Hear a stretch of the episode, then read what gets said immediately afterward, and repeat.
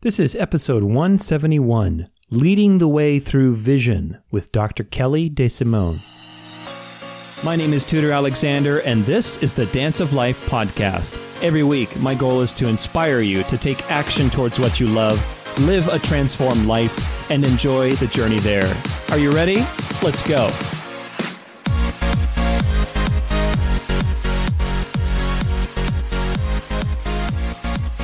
What's up, everybody? Thank you so much for joining me today. I hope you're having an amazing day wherever you happen to be. My name is Tudor Alexander, and this is the Dance of Life. Our inspiring quote for today, to get us grounded, to get us started, we're talking about vision, is from John Streff. He's the founding father of the developmental optometry community. And he said, When vision works, it guides and leads. When it doesn't work, it interferes with everything.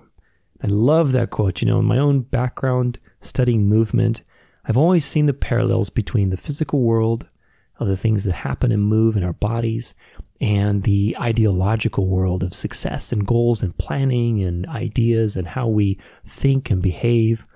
So for me, those parallels are very real. And I love that quote because it parallels the importance of vision, both in the real sense and in the ideological sense of our goals, our success, our long term planning. And when vision is spot on, when you have a good vision and clear, direct vision, everything else aligns. And when you don't, it interferes with everything. Totally makes sense. And the same goes for our physical vision. And believe it or not, there's actually a lot of parallels. As you'll see in this episode, we're going to be talking about a lot of interesting parallels, and hopefully you'll see vision in a way that you've never seen it before. And that was my goal. My inspiring guest that I want to share with you today is Dr. Kelly DeSimone. She's a fellow of the College of Optometrists in Vision Development, and she holds a Doctor of Optometry degree from Pennsylvania College of Optometry. In 1983, Dr. Kelly DeSimone was awarded the Skeffington Award for Excellence in Vision Service. She's a member of the Arizona Optometric Association, the Neuro Optometric Rehabilitation Association, the College of Optometrists in Vision Development, and the Ahwatukee Foothills Chamber of Commerce. She specializes in neurovision development and rehabilitation, and she's passionate about helping people develop their vision. Everybody that I spoke to, she's the first person I've the first optometrist I've ever interviewed on, on the show. And everybody who had anything to say about her is how passionate she was about vision. So I was like, man, I'm I'm really curious now. I really want to interview this gal and see, you know, see what's up, see what parallels, what we could learn. I've never interviewed anybody from the background of an optometry, and we had a great conversation. So super excited to share this interview with you. If you want to get in touch with Dr. Kelly in her office, it's uh, at eyepriority.com. That's spelled with an I like E Y E, priority com, and she's offering a RightEye vision brain health screen. That's a $40 value for free. And RightEye is not like just your right eye, it's actually a program, I guess, that basically uh, uses a particular AI model to look at how your eyes are moving and it'll diagnose you very specifically with, you know, vision evaluation, basically. So they're giving that for free if you get in touch with them, mention this episode. Uh, you know, today we're talking about leading the way through vision, though, you know, and like I said, Dr. Kelly's super passionate about what she does. And I'm always looking for inspiring, passionate people. And we have a fascinating conversation about vision on everything in your life because one thing that I, you know, I, I've never had vision problems in my own life, thank goodness. But it really does affect every aspect of your life success, relationships, creativity, your focus so much more than you think. And that was what really surprised me through this conversation. And we also are going to talk about the impact on learning, especially with children. If you have kids, that's going to be a big one to listen to this episode, as well as some really exciting therapies that will help to maintain your vision and even improve creativity and focus and learning and all these things that we don't necessarily immediately associate to vision but there is a connection. So, really, really fascinating stuff. I'm super excited to share this episode with you guys. If you find this episode useful, if you enjoy it, make sure you share it with at least one person. I found out in this episode that 20% of people suffer from some sort of vision problem. That's one in five, which is crazy. So, one in five out of the people in your life, this episode is relevant to them. So, make sure you share it with that one person. You never know the difference that you'll make in their life. If you learn something you want to share with me, let me know. It's at Tudor Alexander Official. That's on Facebook and Instagram. I'm always curious to hear what makes a difference in your guys' life. This episode was really cool for me. Again, it was something new, something different, and it made me see vision in a whole different way. So that's super exciting. So let's get to it. Let's go lead the way through vision with Dr. Kelly DeSimone.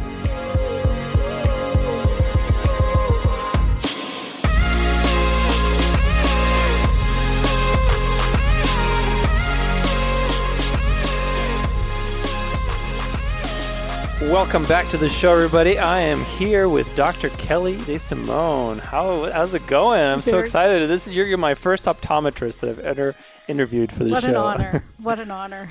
and and you said this is your first podcast. This is my first podcast. All right, yes. I'm pretty stoked. This is this is great. I love your. Uh, we're at your office today, and I love that little joke that you guys have out in front. It's like, why did the picture go to jail? Because it was framed. it's a daily thing. We we try to put a. You guys have a daily joke that you put. Is it a daily vision joke that you put, or is it just any kind of?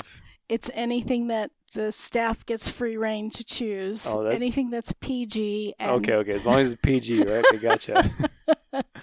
yes. You guys have had this. Uh, you've had this practice for a long time now, huh? Like you said, 19 years. You've been the owner of it. Yes. Yeah. Yes, and we're going on 30, um, 28 years in Ahwatukee. Yeah, gotcha. Which is, um, you know, out here in Phoenix, established, good old sunny Arizona for sure. Yes. What's it been like for you owning this? I mean, you're you're now. We were talking a little bit off air about how you're ready to kind of expand the business and take it, I guess, to the next level, right? Uh, kind of get some new locations. That's pretty much where you're at with it. Uh, I have started a new business. You started a new business. This is a new business, um, hmm. so it's a branch off. Um, I uh, purchased an established practice in in this little neighborhood we're in, and um, all, uh, always from day one in my career, I've had a specialty called vision therapy. So I purchased a practice uh, after my maternity leave with my third child. And um, I have been trying to build the specialty inside of a general practice. And um, last year, I went bold and big. Okay. And split off and have this brand new venture that I'm very excited to talk to you about today. So today, so this office right here, this is because there were two offices when I came in here. Correct. That's how. That's pretty much the split off. Yes, I got a little funny story on that. Um, this where we are sitting right now. Um, we expanded in 2007 and came into this office suite, and we basically outgrew the space. And so, in a conversation last year, um, uh, April time frame, I said, Boy, I really need a new space. And lo and behold, next morning, I see a for sale sign across the parking lot. We made a call, negotiated rent, uh, banking, contractor build out, and opened doors August 8th. Wow. So four How far? months. That was four months after you initially. Four months It. from the idea. Wow, that's incredible. Yes, I'd say the universe aligned for that one. Yeah, it was meant to be, right? I mean, so you guys were pretty much overflowing with clients at that point. Like you, you were. Yes. That was a good problem to have. Yes. Pretty much, and so you decided to get another. Yes. Location. What is vision therapy? I mean, I'm really curious because I was reading about you know what you do online and that sounds really interesting i never even heard of vision therapy oh, before oh, okay it's been the world's best kept secret okay and it's that's done we're ready to go go live this is not new by any means yeah um, the the knowledge and the the practice of offering vision therapy is not new it just seems like most people are, have never heard of it hmm. some of the old data says one in five people have a need for this service, and that's huge if Wow. you think about the numbers. One in five people, not one in five that have vision problems. Like one in five people. Correct. Wow. Correct. So most um, most people are familiar with the basic concept that if they have a vision problem, it usually means things are blurry and they need glasses. Hmm. Okay. Occasionally it's something like an itchy eye or maybe something else going on inside their eye. so, vision therapy is for that crowd outside of the standard glasses, contacts, medication, and surgery. This is that other piece. It's not dealing with the eyeballs themselves, it's about vision and it's a neurological issue. Hmm. So we're educating the eye and the brain or the neurosystem to start talking to each other. Interesting. In cases with development, like a child, it's almost as if that software package didn't get turned on yet. So they have all the pieces, they just don't know how to use it yet. So, what kind of problems, like for example, I mean, I'm very fortunate. I haven't had really any vision issues in my life, but somebody who would be a candidate for vision therapy, let's say a kid, like what kind of problems are they looking at? Like, what's how does that show up? Like, what are the symptoms? Sometimes it's obvious crossed eyes. Oh, or like or an eye that wanders out. Those are obvious. You can usually look like at the other. mechanical issues. You can look at that person and say, "Oh, something's off there." Hmm. But the other cases are um, developmental in nature. So uh, it could be just balance. They can't stand up and walk, so you have delayed walking with an infant. Um, I've had some um, whom had speech delays because their vision system wasn't on board yet and they were very confused and seeing double. And as soon as we lined up their vision with glasses, the person's speech took off. Wow. Okay. Um, And br- prior to that, you wouldn't. Let's say you had somebody who had a speech impediment or speech issue. Would you, from the outside, be able, like as a layperson, I guess, be able to see, like, oh, it's a vision problem, or it's not obvious until, let's say, they come to you and then they get a screening and say, oh, it's actually your eyes that are making you talk, you know, that's a funny you know else. that example is, is a pretty unique case. Right. So um, I I can touch back on that later, but um, we often work with um, just children in development, so reading, tracking, learning problems. Many of them have a vision base to it. Hmm. Dyslexia, so backwards reading and backwards writing. If you do, if you have poor eye movements and you can't go smoothly left to right, right to left, and you mix it up and you reread both ways over uh, over letters or words, how do you know if they're backwards or not? Oh, interesting. Wow. So fixing that eye movement issue teases out one of the factors for learning and reading.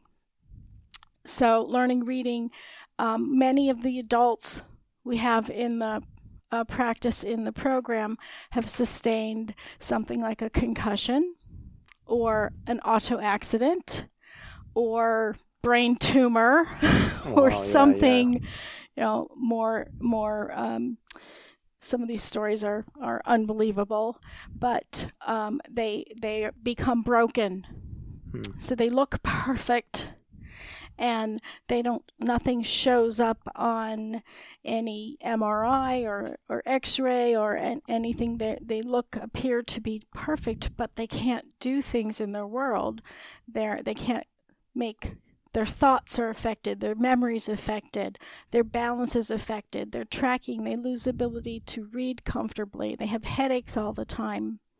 And those are things we can work on in vision therapy so uh, back to the speech looping around back to that i have seen and again this isn't like oh we're going to fix every speech problem Right, that yeah. exists but i've seen people that talk with space between the words and I put on a, a, a prescription, maybe glasses, and all of a sudden they're speaking really fast and fluid. Wow, really? What's the correlation between that? Like, why would that happen?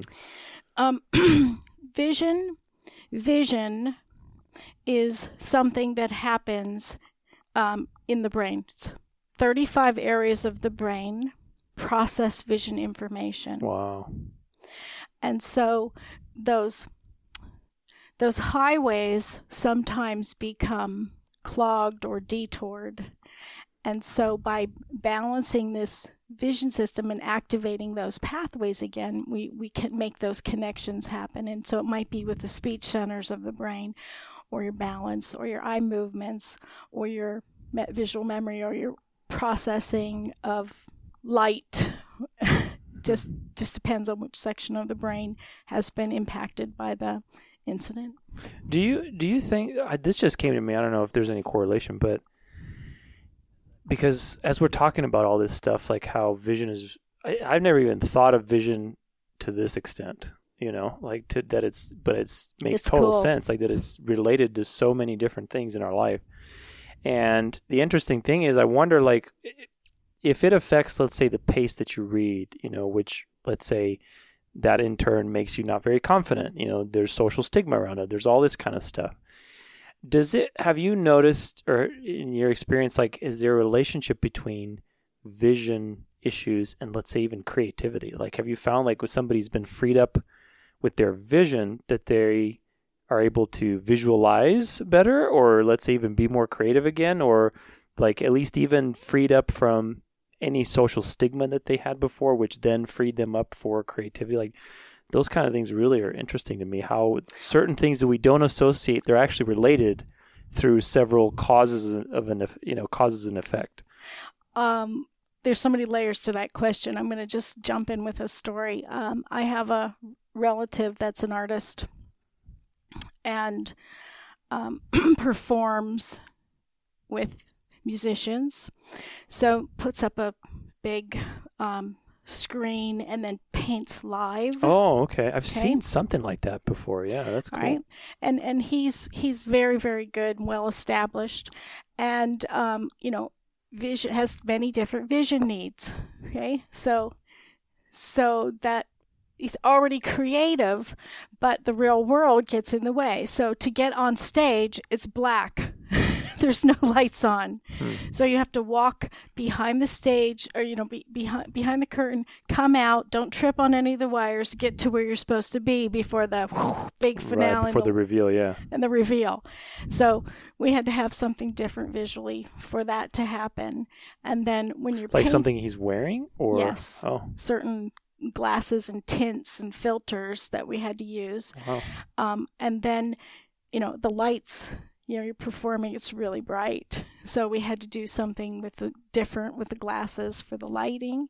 And then when you're focused, there's a certain age in life where things aren't quite as clear up close. Hmm. and when you get to that point, if you're painting and you're at arm's distance, that's one prescription. But if you want to zoom in and look at what you've done, you have a different prescription. Hmm. So we had to get really creative with what we're doing. So I, I'm not going to say that. So, and then you asked about visualization. Of course, we can develop visualization, and that's often one of the pieces that um, is um, compromised after a, a brain injury. Um, but spelling, some people are really they just have that talent. It can be developed. Um, have you ever written a word and then looked at it? I was like, wait, that doesn't look right. Many times. Okay, and then you check yourself, and you were actually correct oh. but you weren't you were matching what you wrote with the image of what you had in the past so that you pulled on that visual memory piece to make a, an exact match Yeah. and so that can be developed and changed absolutely as far as being more creative i don't know that i can make that direct correlation um, but if somebody's business or job or life is to be creative and they can't do it we can and there is some vision problem we can help make that connection for the person. Wow that's so interesting. I mean you know like i'm always you know especially health recently in, in my own life i've been really kind of delving into health and, and wellness. And it's just how everything is so interrelated you know? It's just crazy like like i said I, i've never knock on wood i've never really had any vision problems so i haven't really had to learn too much about it you know in that sense but just hearing all this stuff about how like because i have for example a lot of clients who have kids you know and they have uh, kids that are you know eight years old nine years old you know and especially when we talk about let's say learning issues right? Where the kid is probably really smart, but there's actually something maybe else going on with their uh, with their vision that is misconstruing the result, and then the result gets misinterpreted, you yes. know, in a different way. Yeah, um, the the rules have changed a bit. Um, do you remember kindergarten when you were in kindergarten? Yeah. Okay. Did you did you go a full day or half day? Uh, that's a good question. I, I want to say it was half a day. I don't know. Yeah. yeah. Half day. Um, when I went to kindergarten, it was a half day, and uh, we learned how to write our name. Hmm. There was a story. We had a nap, snack time, and recess. Yep. That was that sounds about right. okay, sound about right. Yeah, I wish okay. that was my schedule today too. exactly. It's got, lot, it's a lot harder. It just everything you need to know you learned in kindergarten. I know. Remember that? We're just complicating things. It, the rules are different now. So most kids are in school full day at five and a half, six years old, and if they're not writing or beginning reading by the end of kindergarten, there's stress. Hmm. And so um, it's and by third grade, when I went to school, by third grade, that's when everyone sort of gelled. So kids have a natural, normal range of development when things click. But there's such pressure right now that if they're not doing it by kindergarten, they're having parent teacher conferences. And by first grade, the homework, and um, someone was telling me they're doing third grade. Oh, we just started division. Third grade. Wow. I don't think I did division till like fifth or sixth grade or something. Yeah, it seems like the scales moved up mm. a lot faster. Are the eyes? Here's a question for you: Are the eyes developed by that age? Like, oh, is there like wh- when do they get fully developed? The eyes themselves. Six months of age. Six Most things come on board okay. and are developed. Yeah. Now, um, you're so you know you're able to see as an infant six months of age okay. usually before that like anything goes mm.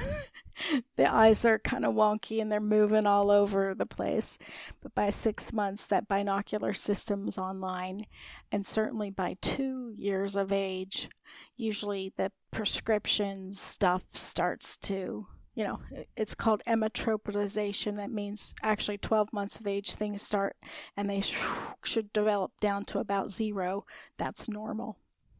And the kids who don't, um, sometimes a vision uh, issue occurs, such as amblyopia or lazy eye, if people have heard that word before, where one eye might have a big prescription and one eye might have no prescription. Hmm. And it sets up confusion for the brain because it can't process light. It's traveling at two different speeds. Hmm. And so when that, that occurs, it can set up from even young, a young age just a warp in how their brain processes information. So fascinating. I remember taking like a sensation of perception class in college so I was a psychology major and learning about like the rods and cones and just how our eye it's like so fascinating. We have yeah. such a fine machinery in our it's it's in it's, our eyes and, and the whole I mean the whole body is just a miracle. It's, it's totally. Just, I mean that's insane. The eyeballs are important because they are beautiful structures. They're fun to look at. Mm-hmm. Um, but all that the eyeball does is collect light. Mm-hmm. Okay, so the rods and cones are collecting light, and that information travels through our brain. And you probably learned this in elementary school. The two right eye, left eye, the information comes in and crosses in the center of the head, Mm-hmm. and then it goes straight to the back. It switches. Yeah. Yeah, they switch places and they go to the back of the head. It's like a big X. Um, that is that is eighty percent of the light information processes in the back, and we call it the occipital lobe, which is in the back of our head.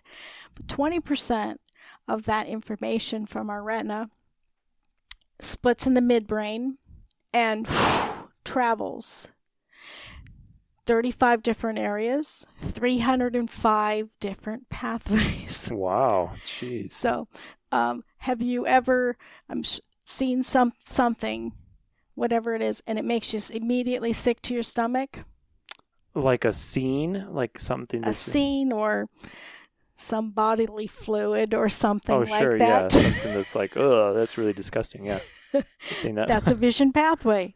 You see it, and it connects immediately to your gut. huh, interesting. Okay. Okay, so Could you say the same thing about something that's like scary, like that fight or flight sort of? There's a tiger, I need to run type of thing, or Absolutely. So, in that fight or flight, um, it's a startle reflex is affected, uh, something that's affected in that. Um, so it goes straight to your gut in the sense like it it act, it starts that chain reaction in, in Yeah. the body and everything. yeah. So when you're when you're when you're afraid, immediately your pupils will change, your breath will change, y- your body shuts down digestion. It's like, mm, we don't need to digest right now. We need everything we have need to run. to run from the lion in the room. Yeah. And so, yeah, so vision absolutely changes and it becomes more precise and detail oriented. And those shifts happen uh, certainly if there was a lion in the room, okay? And if, if someone jumps around the corner and they say, boo, you catch your breath and you immediately, your body starts that adrenaline rush and changes for that type of response. But um, sometimes it happens to kids in a classroom because the teacher says something like, pull out a piece of paper and put your name on the top left corner. We're going to have this pop quiz. Yeah, and they can't see where that corner it- is or whatever else. You know. Shuts it off. Hmm. And they can't think. Even though they're really, really intelligent, they can't think. So you mentioned some of your clients and their eight year olds and nine year olds. The same thing might happen when parents say, okay, let's sit down and do your homework. And it may be, you know, something very simple read a story, answer five questions, but the word homework sets off the reaction, and the kid goes into a complete meltdown. Hmm. Most parents have seen this at least once, and it's not fun. Yeah, I'm pretty sure. I think when I heard the word homework, I freaked out. what do, What do you think of these kids these days with the with their phones? You know, because like when we were kids, we didn't have the ability to look at screens all day. So I'm really curious. Like, okay, you know, now by the time they're I don't know seven, eight years old, they already have a full time. Like I saw the other like month. I don't know how long ago it was, but I, I'll never forget it. I was at a restaurant with a friend, and we were we were just sitting there eating. I was looking around waiting for the food, and I see this family. It's a younger couple, relatively younger, probably in their late twenties, early thirties, something like that.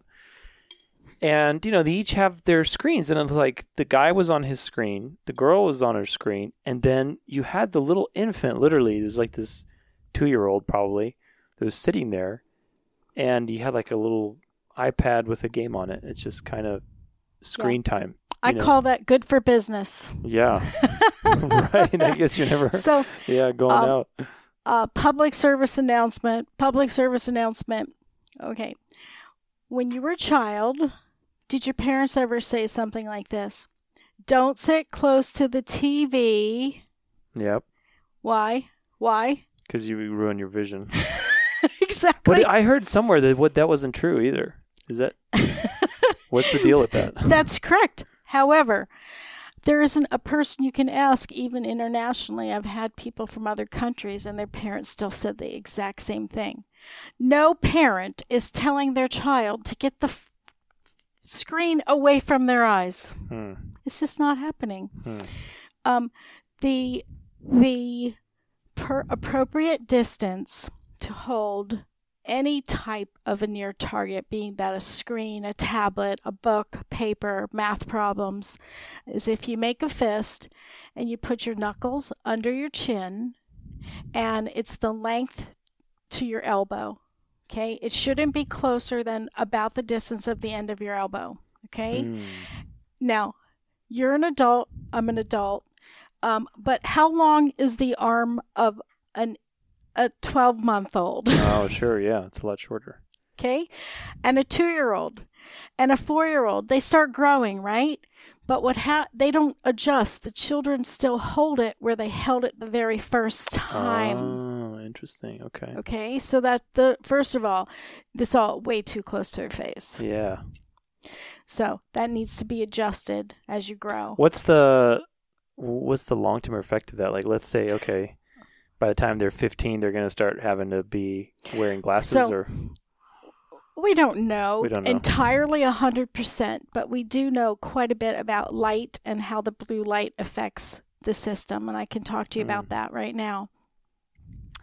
Off of our devices, there's a blue light that glows. And you've probably seen yourself or someone else you walked by at night and they have their laptop in front of them and their face is just glowing yeah, blue. blue, right? blue light is necessary.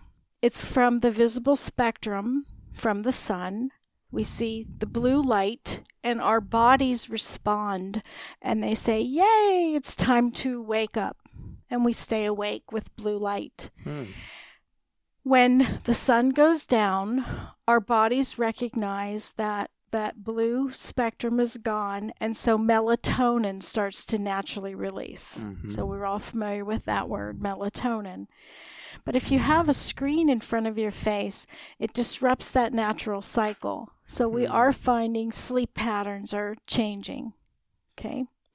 And and just you can infer if you look at other professions in the history, you know, firefighters are up all night, nurses who work night shift. There's higher rates of other health problems when your sleep patterns get disrupted. oh, for sure. Yeah, sleep is everything. So, um, two things. These are public ser- service announcements.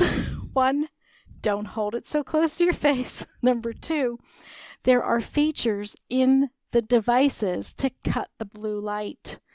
Cell phones or Apple products.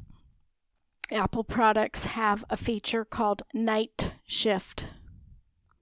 It's in the settings under display, and it should be, in my opinion, it should be on, turned on full time for all children. For adults, you can follow the standard settings 10 p.m. to 7 a.m. I think I have mine. on yeah, from like 10 p.m. It, it changes. You can tell it gets like warmer or something. yes, it turns to more of a brown tone instead of a blue.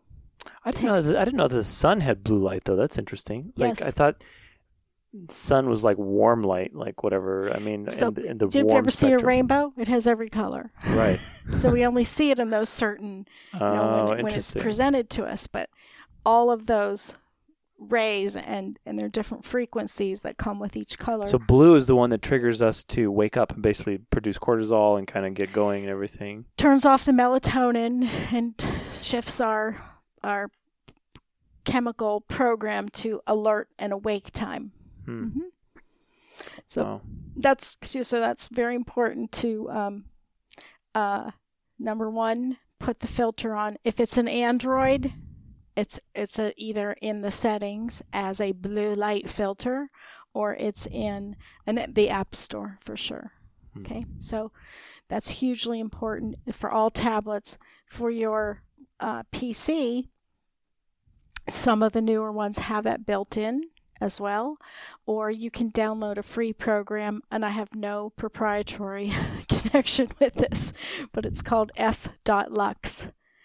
Flux Hmm. and it is a free program like Adobe or something you download that will put that on that that same cycle on your screen, so you can on take your desktop computer, Yes. basically. Hmm. Yes. So those two things are important. There are no structures in the eye to absorb the blue light, thus, it's coming into the back very, very fast and very frequent because of the number of hours people are using their screens. Hmm. And so, again, we don't know for sure, but macular degeneration is something we're concerned about in this generation that's growing up with it their whole life. Because of the blue light. Yeah, because that much intensity. Yes. So because the eye can't absorb this particular frequency of light, and it just goes straight into, I guess, what the back of the head, Pineal gland. the pineal gland. Your pineal gland res- is is in, inside your brain. That's what responds to the blue light and shifts that melatonin on and off. Hmm. Yeah. And then the eyeball itself, because you know, you know, we don't know. We haven't seen what how humans react Yeah, it's all Over- new stuff, and there's over no, this many years. Um, whether that generation will develop macular degeneration at a much earlier age or not, that's just one of the things that we're concerned about. And there are vitamins that exist that can be taken. I have one here called Screen Time, and it's for That's the name of the vitamin. Screen time. it's for teens. Wow. it's it's a teen vitamin called Screen Time for um, What's in it? by I Promise. It has lutein, zeaxanthin, mesozeaxanthin. It's there to an just feed right? that center part of your eye called the macula. Yeah. So I mean, there's having a good relationship with your optometrist is, is Pays off. Yeah. it sure does for the long run. I had a client recently who um she just literally I don't remember what she cuz she just figured it out but she literally woke up one day and like one of her eyes she couldn't see.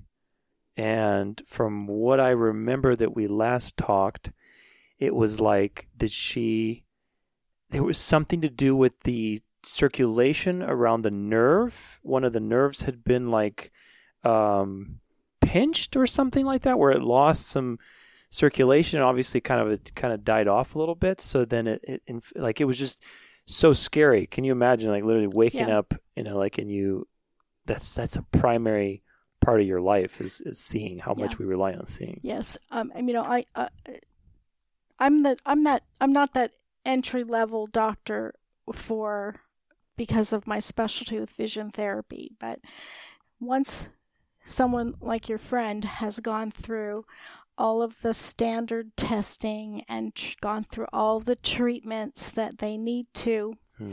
um, then then they would see someone like me for vision therapy because they either have to learn how to be an amazing one-eyed person all right yeah or they have to learn how to put the two pieces back together. Hmm.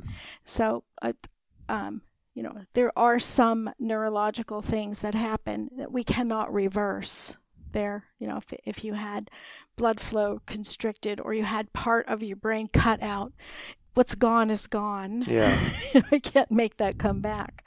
But we have to get those those pathways in place so that you're perceiving information like movement and stuff that happens out here in your peripheral vision. And so even if you have had a nerve problem, um, there's still parts of the retina that may still be getting light and sending signals. Hmm.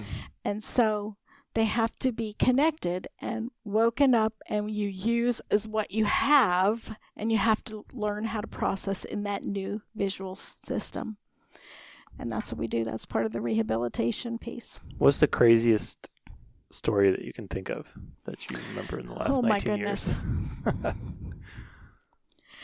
Uh, every day. Every day i hear something new from from my clients. But I, re- I remember one of the stories way back in the 80s um, there was a little there was a young man who uh, came in for vision therapy weekly appointments. It's like a class you take. And it was difficult. Mom worked. Dad wasn't around So it was a friend of a It friend. was a little boy, or It was a little boy, Okay. but he had a friend of a friend of a friend who would pick him up and get him there. So it was a burden for everyone. And this little boy, I think he was about eight years old, he came running through the office, excited and happy. He was holding this piece of paper up in the air and he was shaking it. He's like, Look, look, look what I got. Look what I got. It was a C. It was the first time he ever had a passing grade. Wow, that's incredible. And that moment, it was like, okay, I'm all in. I'm, I'll make a career out of this. This is worth it.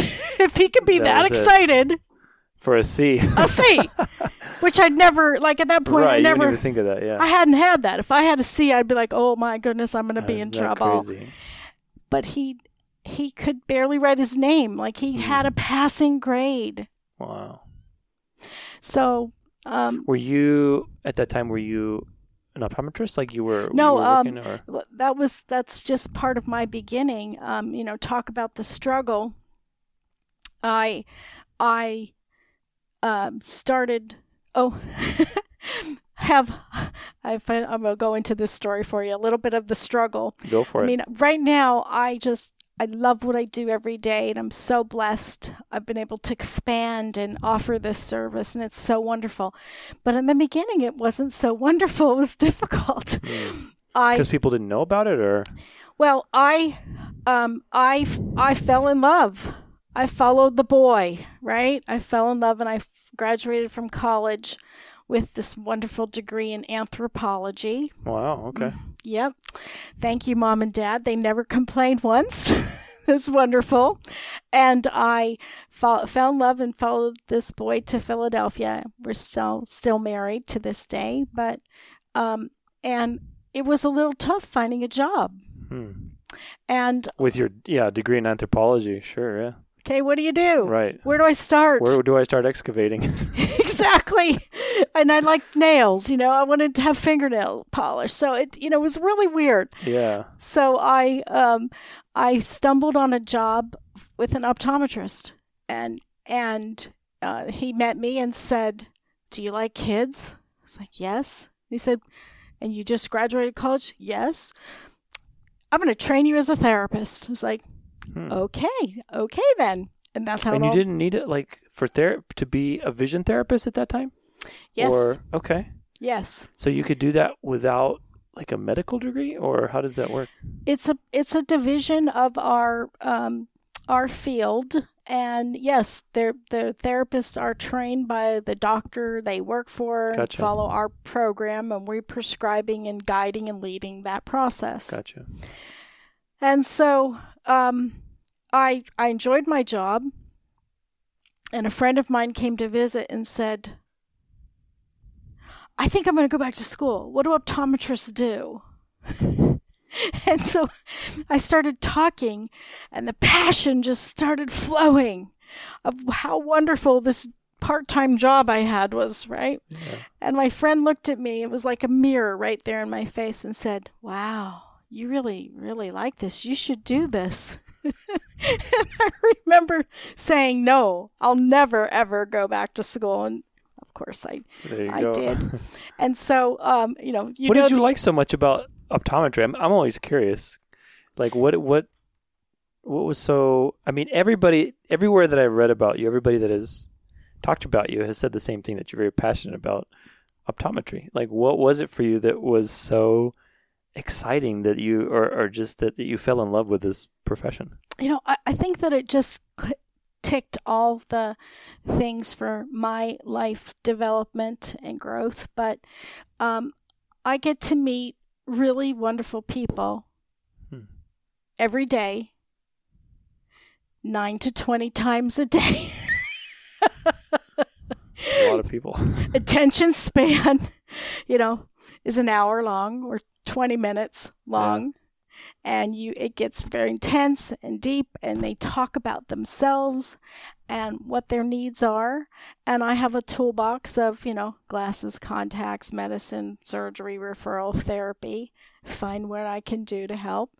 And um, it's very, very fulfilling because being comfortable with your vision how you're seeing the world, how you're processing the world. It it just it makes a huge difference. I Yeah. mean, there's so many examples I can think of, but people, um, you know, the kid running across the room with a C in his hand, like that was that was it. That changed his life. And having a person um, only be able to park far because they can't back in, they can only pull forward. Um, These little things that we take for granted every day, every day ri- driving uh, parallel parking or whatever, you know. um i can only make right turns Hmm. i can't no can you go straight no i can only make right turns Hmm.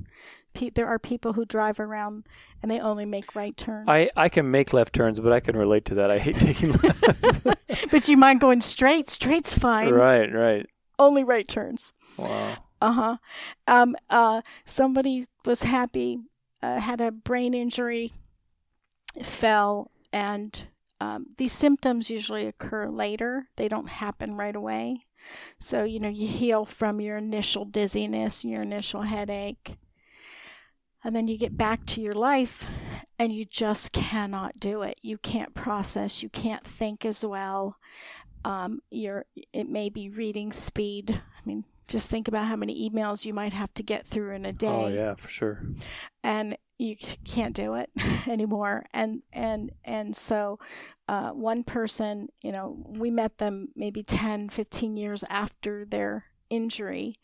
And um, after our program they were thankful because now after 15 years they could put their dishes away in the kitchen okay Wow. put your dishes in the away in the kitchen. They couldn't do it prior to that because if they put the dishes in the cupboard, they forgot where they were. Really? Uh-huh. So imagine So their memory improved after after vision therapy. visual memory. Yes. Yes. Yes. Interesting. And- okay. So they I was gone. So we've all had this experience, you know, you open the refrigerator door and you're like, oh, "Where's the ketchup?" Right? Hmm. like looking at Yeah, there's too much stuff in I the can't find the ketchup.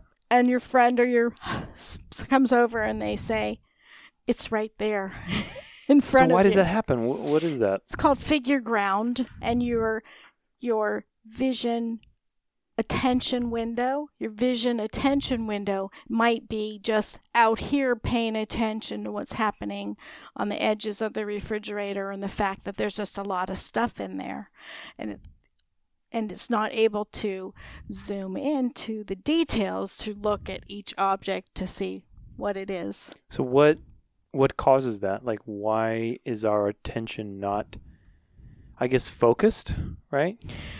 there's central vision and peripheral vision. So what happens is in the center is detail based, um, um, and there are different retinal cells that pick up that detail, high contrast letters, words. Part that's there's different cells outside of rods and cones Hmm. that pick up that information on the retina. There are so, some cells am- that are just ambient and they're picking up movement out here in space. Hmm. And so sometimes after the injury, it's like you get stuck. You're only stuck in the details, at which point you're bumping into door jambs and you can't find anything in the refrigerator Interesting. and you're uh, afraid to drive on the freeway. Um, and reading is really difficult, or you might be stuck way too much out here in the periphery. And so you can, you know, you look normal, you can walk through the door jamb and go through the center just fine, but you can't find your paper, your computer screen, the light from it really hurts. and so we we ebb and flow and your vision wouldn't be blurry at that point. Like it's it was normal vision. It's just your attention is what's suffering because of the neurological. just how how that information is firing and getting processed. Now, here's a question for you because this, this is very fascinating to me. And I'll tell you why it's fascinating because in my own background, working with clients in movement and dancing, and you know specifically the type of athletic movement that I'm sure any other athlete can refer to, especially if it's like gymnastics or anything else like that that involves uh, high precision movements. You know, Mhm.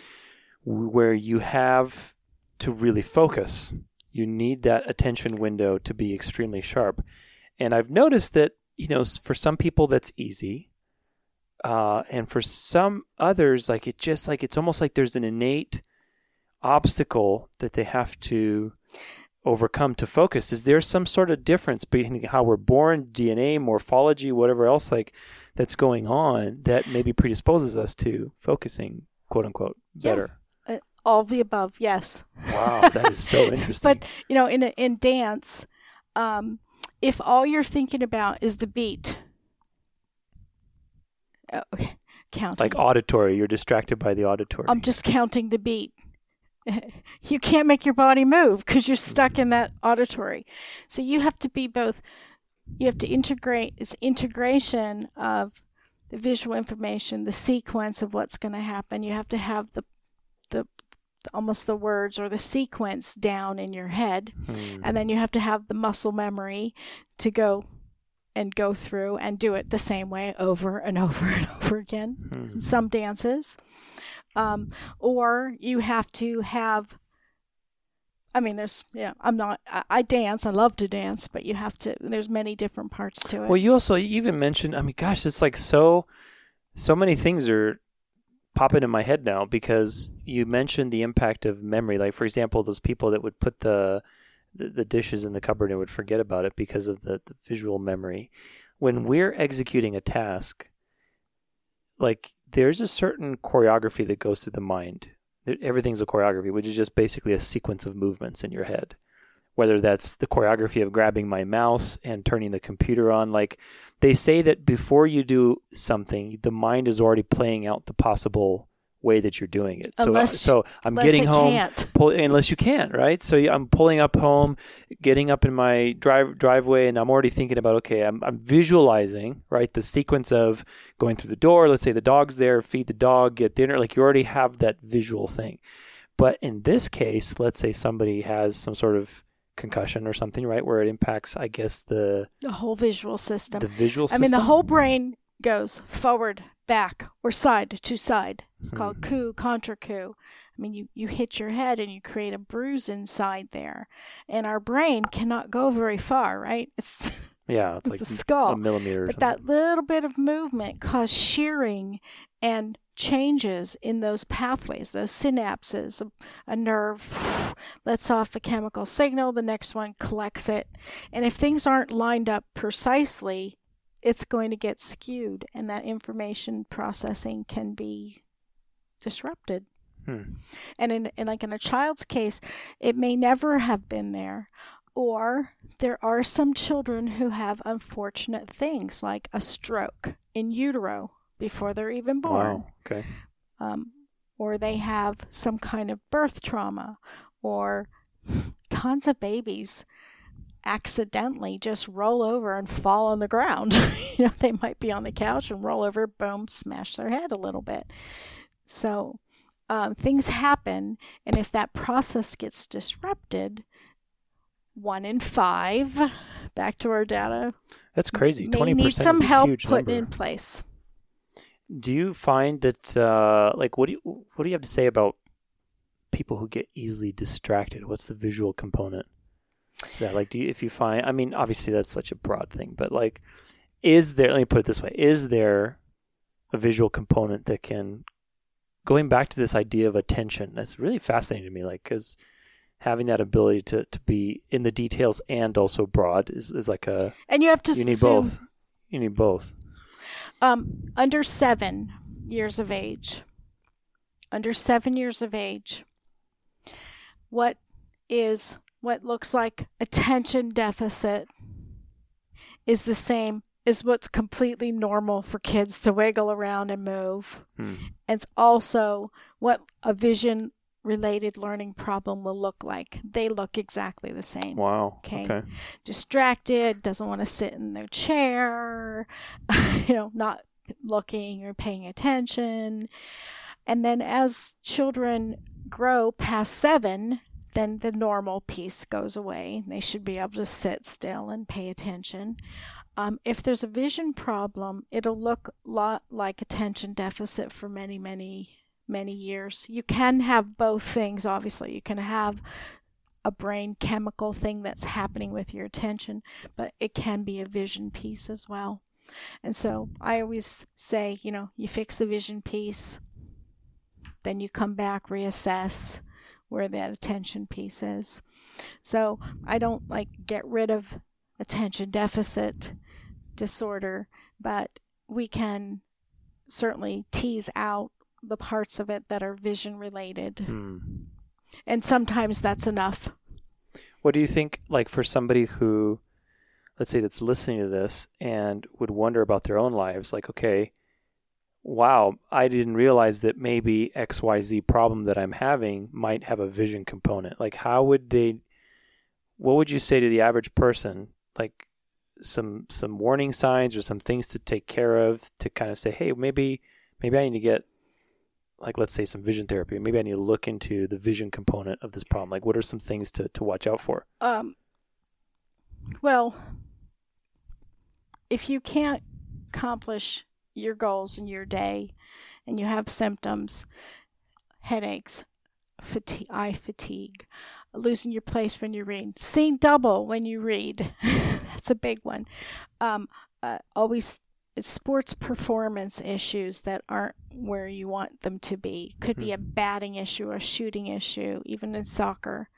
Those, if you're just not able to coordinate and do what you need to do in your world, by all means, you start with a general eye exam, um, uh, and and then from there you ref- we refer on.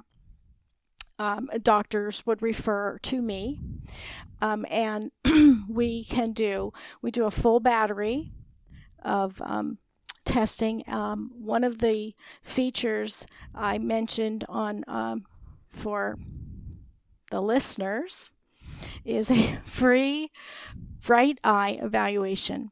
Now, it That's tests in Phoenix, though, right? It it is in Phoenix only, yep. but you can look it up.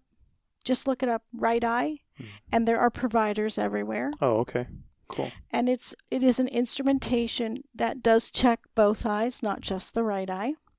And so it, that's just the marketing side of it is the right eye. it's both eyes for sure, but it's a it's a, a computer uh, screen that looks um, at your eye movement. So you stare at a screen and it tracks any movements you do. So it, it does it has a brain health evaluation, a functional vision evaluation, a sports vision IQ, and it has a reading program that you read a story on the c- computer and then there is a graph afterwards that shows exactly what your eyes did. Did wow, stop and look at really each word? Did it skip lines? Does it go back? Re- are you rereading? It gives you the full profile. Tracks it with like a laser or something. Like how does it know? It's just fancy software, wow. recognition software. Wow, that's yeah. very interesting. So I mean, there are providers all over. Hmm. So I would, you know, go to their site. You can find it on my site, or there's a link, or you can find providers all over. Hmm. What do you think the future of of art? Like, I'm really into you know all kinds of futuristic and like especially now we have all these wearables that are coming out and i recently just read an article that a lot of the big tech companies are racing to replace our cell phones with things that we can wear like glasses to be these smart glasses i always think they're not there yet it's going to be good for business yeah, I mean, you're never going out of business, pretty much in that sense. oh no, they're contact. They're they're. Do you so think like many... 50 years from now, people are going to have bionic eyes? Like, do you think we're going to have things to enhance our vision to see things that we would never have been able to see. Like I don't know, you know that movie? Yes. What the heck is the name? It's with the the girl. She's Lucy. You saw that movie? I didn't see it, but I I believe she gains like superpowers. She can see like microwaves and you know, all yes. stuff. Like um, there's I don't know. There's just so many cool things on the horizon. Yeah. Um, there's prototypes right now for contact lenses that you wear that monitor your blood sugar for diabetics. Wow. Yeah, isn't that cool?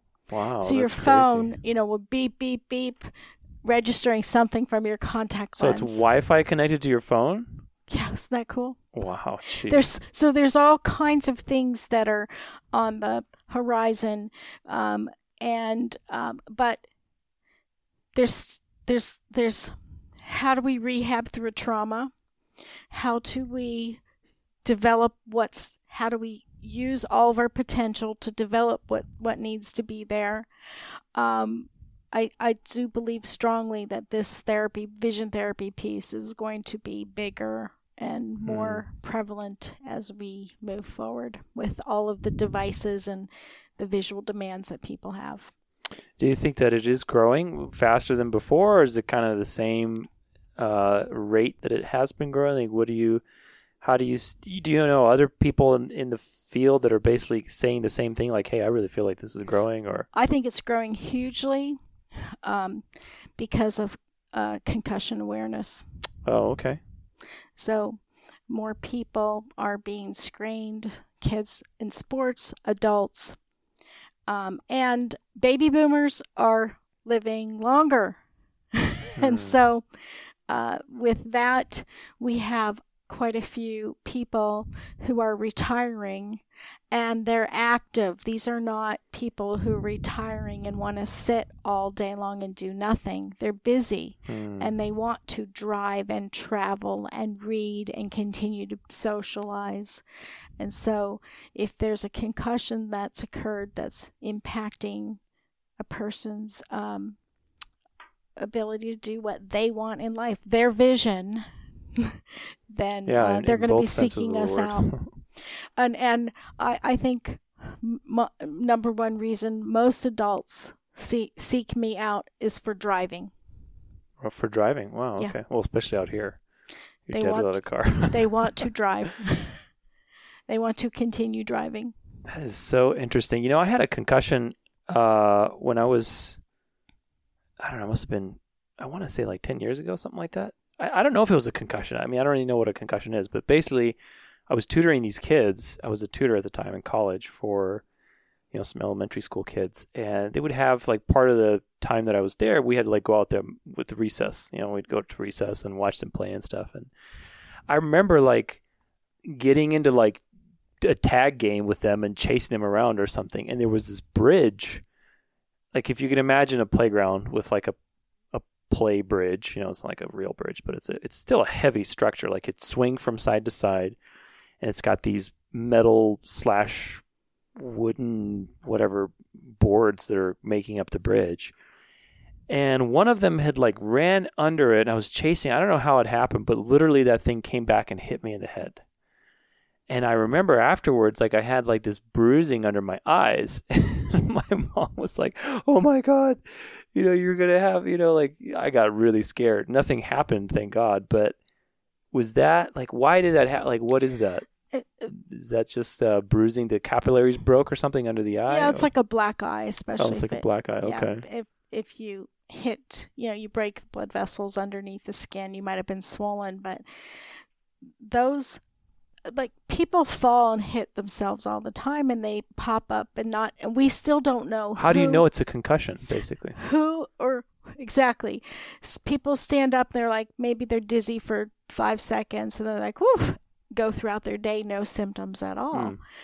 Um, but there are the ones, um, there are certain brains that are more susceptible and they go full into a concussion syndrome and they have light sensitivity and headaches and dizzy and their balance is off and there are other syndromes that happen and it's not 100% thank goodness but if you have a brain bruise, that's, you know, that's what a concussion is. You hmm. fall, your brain goes forward, back, side to side, and you put some bruising on that tissue.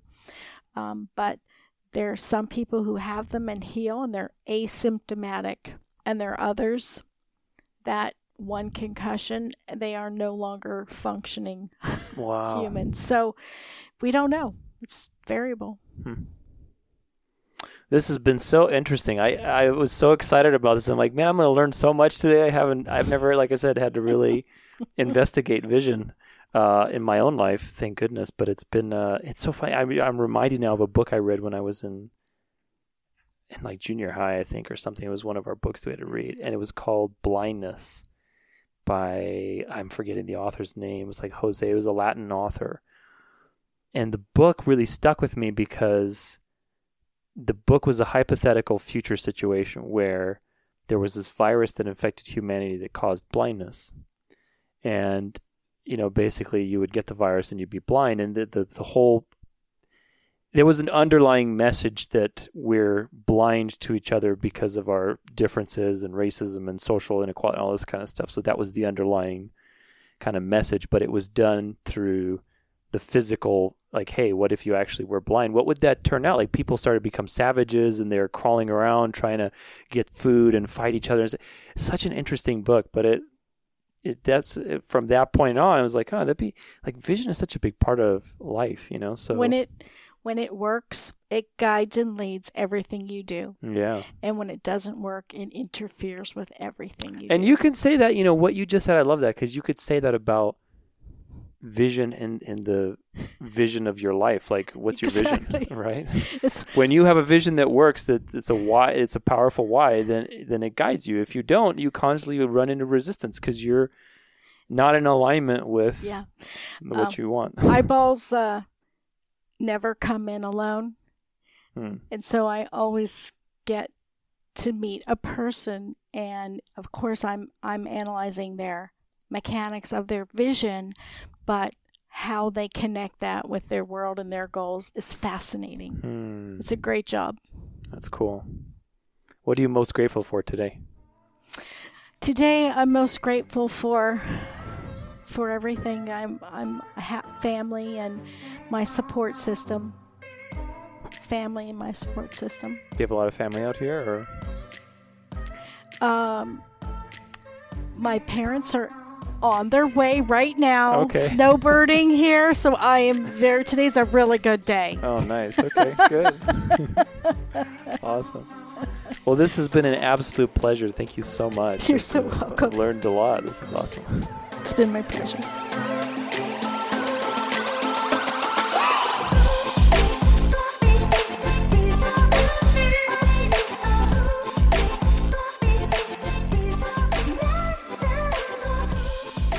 All right, everybody. Well, I hope you enjoyed that interview with my inspiring friend and guest, Dr. Kelly DeSimone. You know, my goal with this interview was to help you learn more about the impact of your own vision on your life and goals. You know, both, I guess, in the physical sense as well as, you know, the, the metaphorical sense. This new year, this new 2020 energy it's all about vision. So I thought it was super appropriate to interview somebody who's so passionate about vision and have this kind of conversation and and help us both look at our own vision. Like I said, one in five people have vision issues, whether that's focusing or, you know, learning issues that are caused by it or not not seeing correctly, which leads to, you know, reduced confidence. I mean, there's so many ways that vision impacts our life.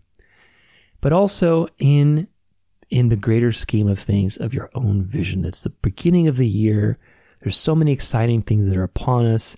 Focus is the key and vision is the key to that. You know, so know, know what you're after, know what you're creating. And if you don't know, then spend some time to evaluate your vision because again, it affects everything. If you want to get in touch with Dr. Kelly, make sure you check her out. It's eyepriority.com. That's E Y E P R I O R I T Y dot com, and you get a free vision brain health screening. That's a $40 value. So make sure you check it out. Like I said, that's mostly if you're here in the metropolitan Phoenix area. Uh, but otherwise, you know, hope you enjoyed this episode. You know, this is one of these things where I love to get a new perspective. So if this has made a difference for you, tag me on social media at Tudor Alexander Official with what you learned. I'd love to hear it. This for me was a big, especially the 20% thing was huge. How many people actually are impacted by vision? It's so interesting. And if you found this useful, share it with one person in your life. The one in five of your friends or family has vision issues. So share this with that one person and let's see what difference it can make. And let's remember our quote from the beginning of this episode by John Streff, the founder of the developmental optometry community. He said, When vision works, it guides and leads, and when it doesn't, it interferes with everything. So remember, as within, so without. This is a constant principle in my life that the physical world teaches us about the invisible world. I hope that this episode has made you curious, it inspired you to learn more, to take vision into your own hands, both physically and ideologically, with this new year upon us, and to take action. To take action. 20 ways to change your life in 2020. I just published that PDF guide and episode. Go check it out if you haven't heard it. A lot of ways to take action in your own life. This is the year 2020 vision. Hindsight is 2020 looking ahead. So much good energy this year to really change our life, to get our vision straight, to get our direction and focus on point. Hope you guys have enjoyed this episode. Thank you so much for listening. I hope you have an amazing rest of your day. Tune in on Monday where we finish our 12 part, holy smokes, 12 parts. If you've been listening, that's awesome. 12 part series on building a daily gratitude practice. And we're going to end with fasting. Fasting is such a big part of my life. If you enjoy fasting, if you're curious about trying it, huge, huge part of maintaining a gratitude practice. Make sure you check it out. It's going to be on Monday. And then we're going to go back to regular Friday episodes. If you like having multiple episodes per week, let me know. I'm thinking about what kind of other episode to make on the second day of the week. You know, in these last couple months, we had these obstacle episodes, a special series. We had the Building a Daily Gratitude Practice special series. They were on Mondays. If you enjoyed that, let me know. You can contact me on my website or social media at Tudor Alexander Official. I'd love to know. Let me know your feedback and we'll kick it from there. Have an amazing rest of your day. Remember that your life is a dance. So go out there and dance it well.